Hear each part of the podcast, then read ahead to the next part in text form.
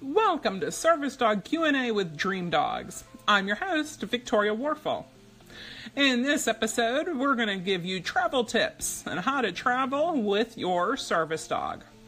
Car trips, visiting family, work trips, vacations. You and your service dog will likely travel at some point. So, how do you do it safely and correctly for the both of you?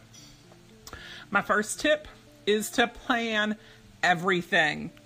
Because it's better to plan too much than to find yourself short on something that you need. And we're going to include a copy of our packing list on the show notes on our webpage, which is dreamk9.com, and then look for the podcasts. Uh, for this episode. So you can have a copy of our packing list that we use for our service dogs whenever we travel.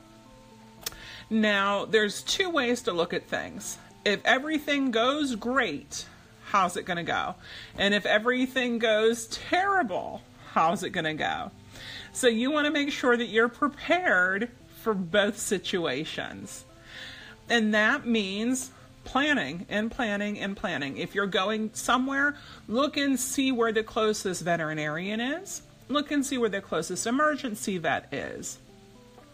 You also want to bring more stuff than you think you might need for your service dog. So maybe you don't think it's that hot and you won't bring booties, but you get there and it's hotter than you anticipated and you wish you would have brought the booties along.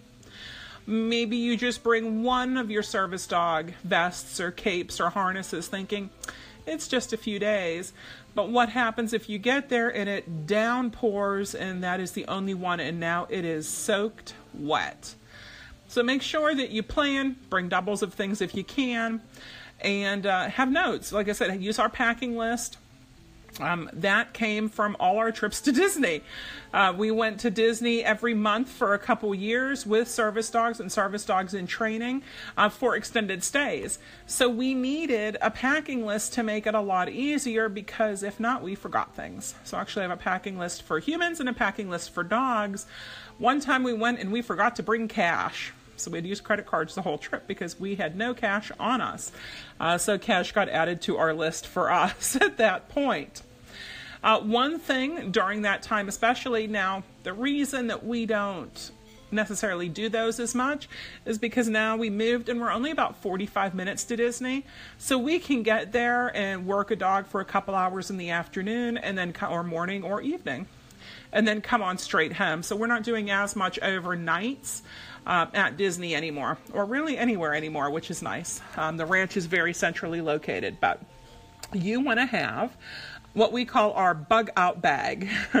and I will also include a, a, link to this in the show notes as well. Um, when we were traveling more, we had a bug out bag that we brought with us. Now, I had this bag packed so I could just grab and go.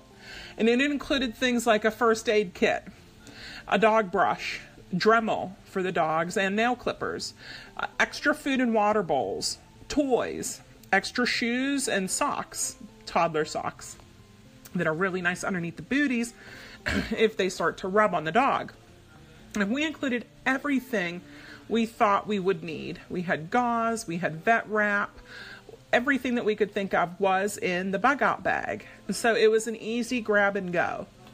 Um, and like I said, we'll include a video of our bug out bag on the show notes for this episode. So make sure you go there and you click on it, and you'll get our packing list and our bug out bag video. Um, next thing, pack for your dog. And this includes food. Um, now, if you're doing kibble or like a home baked diet, this is a lot easier. Depending on where you're going, for example, whenever we flew to, where was it, to Phoenix, we had to stop when we got there and pick up ground beef for the dog that we had. I had packed the supplements, I had packed some oatmeal bars for her, homemade oatmeal bars, and uh, we just needed to grab the ground beef or the chicken or whatever she was eating.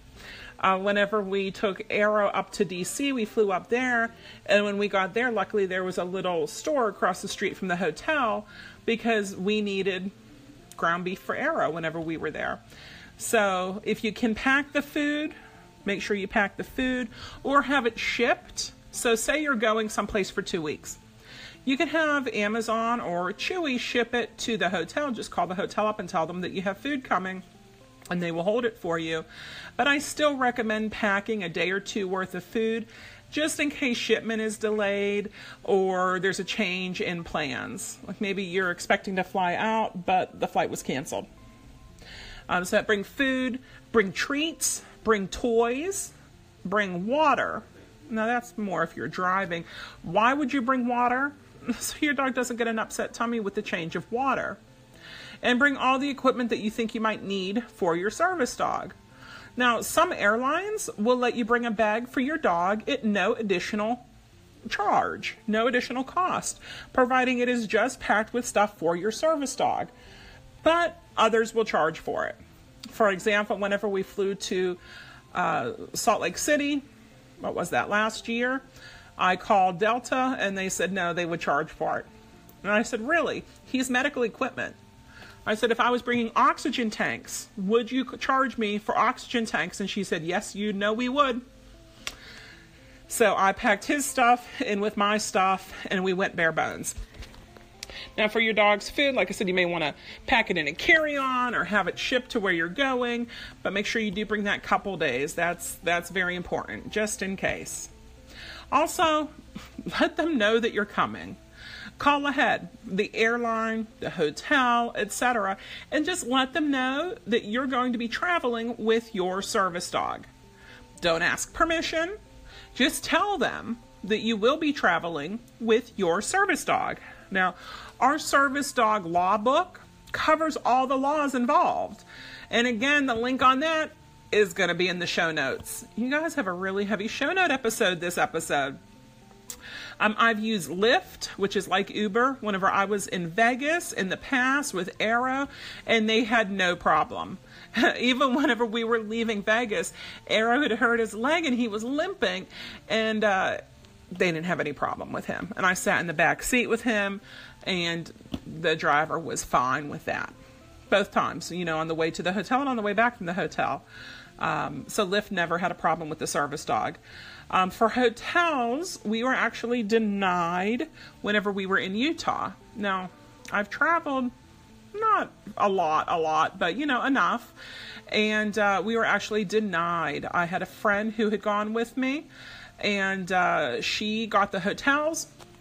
I mean, they were using some points from what they had accumulated, and uh, we were going to be staying in one. And we went in, and he said, absolutely not, no service dogs whatsoever. So she was understandably very upset. Uh, you know, we had had these reservations for a while, and her husband wasn't with us, it was just me and her. So her husband had the information at home, so he called corporate and let them know they got a full refund of the points. And I told her, I said, I'm not staying in a place where I'm not welcome and we're going to discuss this in our next episode to deal with access issues a little bit more in depth. Um, maybe next one or the one after this, but uh, you know it'll be more in depth on what happens whenever you do have an access issue. And uh, what we did is we went to the neighboring hotel where they welcomed us with open arms, and we had the best time there. Um, so you always want to make sure that you let them know that you're coming and that you're going to have a service dog makes it a little bit easier. Uh, for airlines, I've never had any issues. Uh, they offered to move us, so we had a row to ourselves, or at least an empty seat to ourselves. Uh, now, some people prefer the bulkhead seating, and I like that when it's just me and my service dog. And what bulkhead is, is it's that very first row of seats. And if you go onto a plane and it's all normal seats, now if it's first class, it's the first row of the normal seats. Uh, I like it whenever it's just us. Now, we did have a woman once who uh, we were sitting in bulkhead and she did not want to sit by that dog. So they moved her to the very back of the plane and I had an empty seat beside me for the flight. So that was fantastic. Now, when I do travel with Rich and Luke, we usually just book a row for the four of us for me and Rich and Luke and my service dog. Uh, for rental cars, bring a sheet um, a king size fitted or flat sheet works really good. Um, bring a sheet or a blanket to put in the car before your dog enters. And those are my tips for how to travel with your service dog. Thank you for tuning in to this episode of Service Dog Q&A with Dream Dogs.